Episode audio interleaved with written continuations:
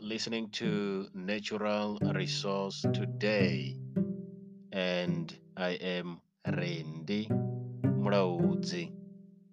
It is Friday, the 6th of August 2021. Projected population decline of the emperor penguins.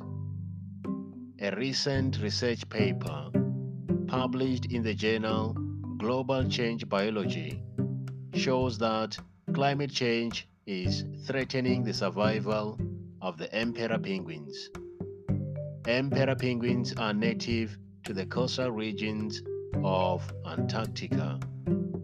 The scientists have demonstrated that extreme climate events will increase risk of extinction. The study was led by the Woods Hole Oceanographic Institution. This is Natural Resource Today.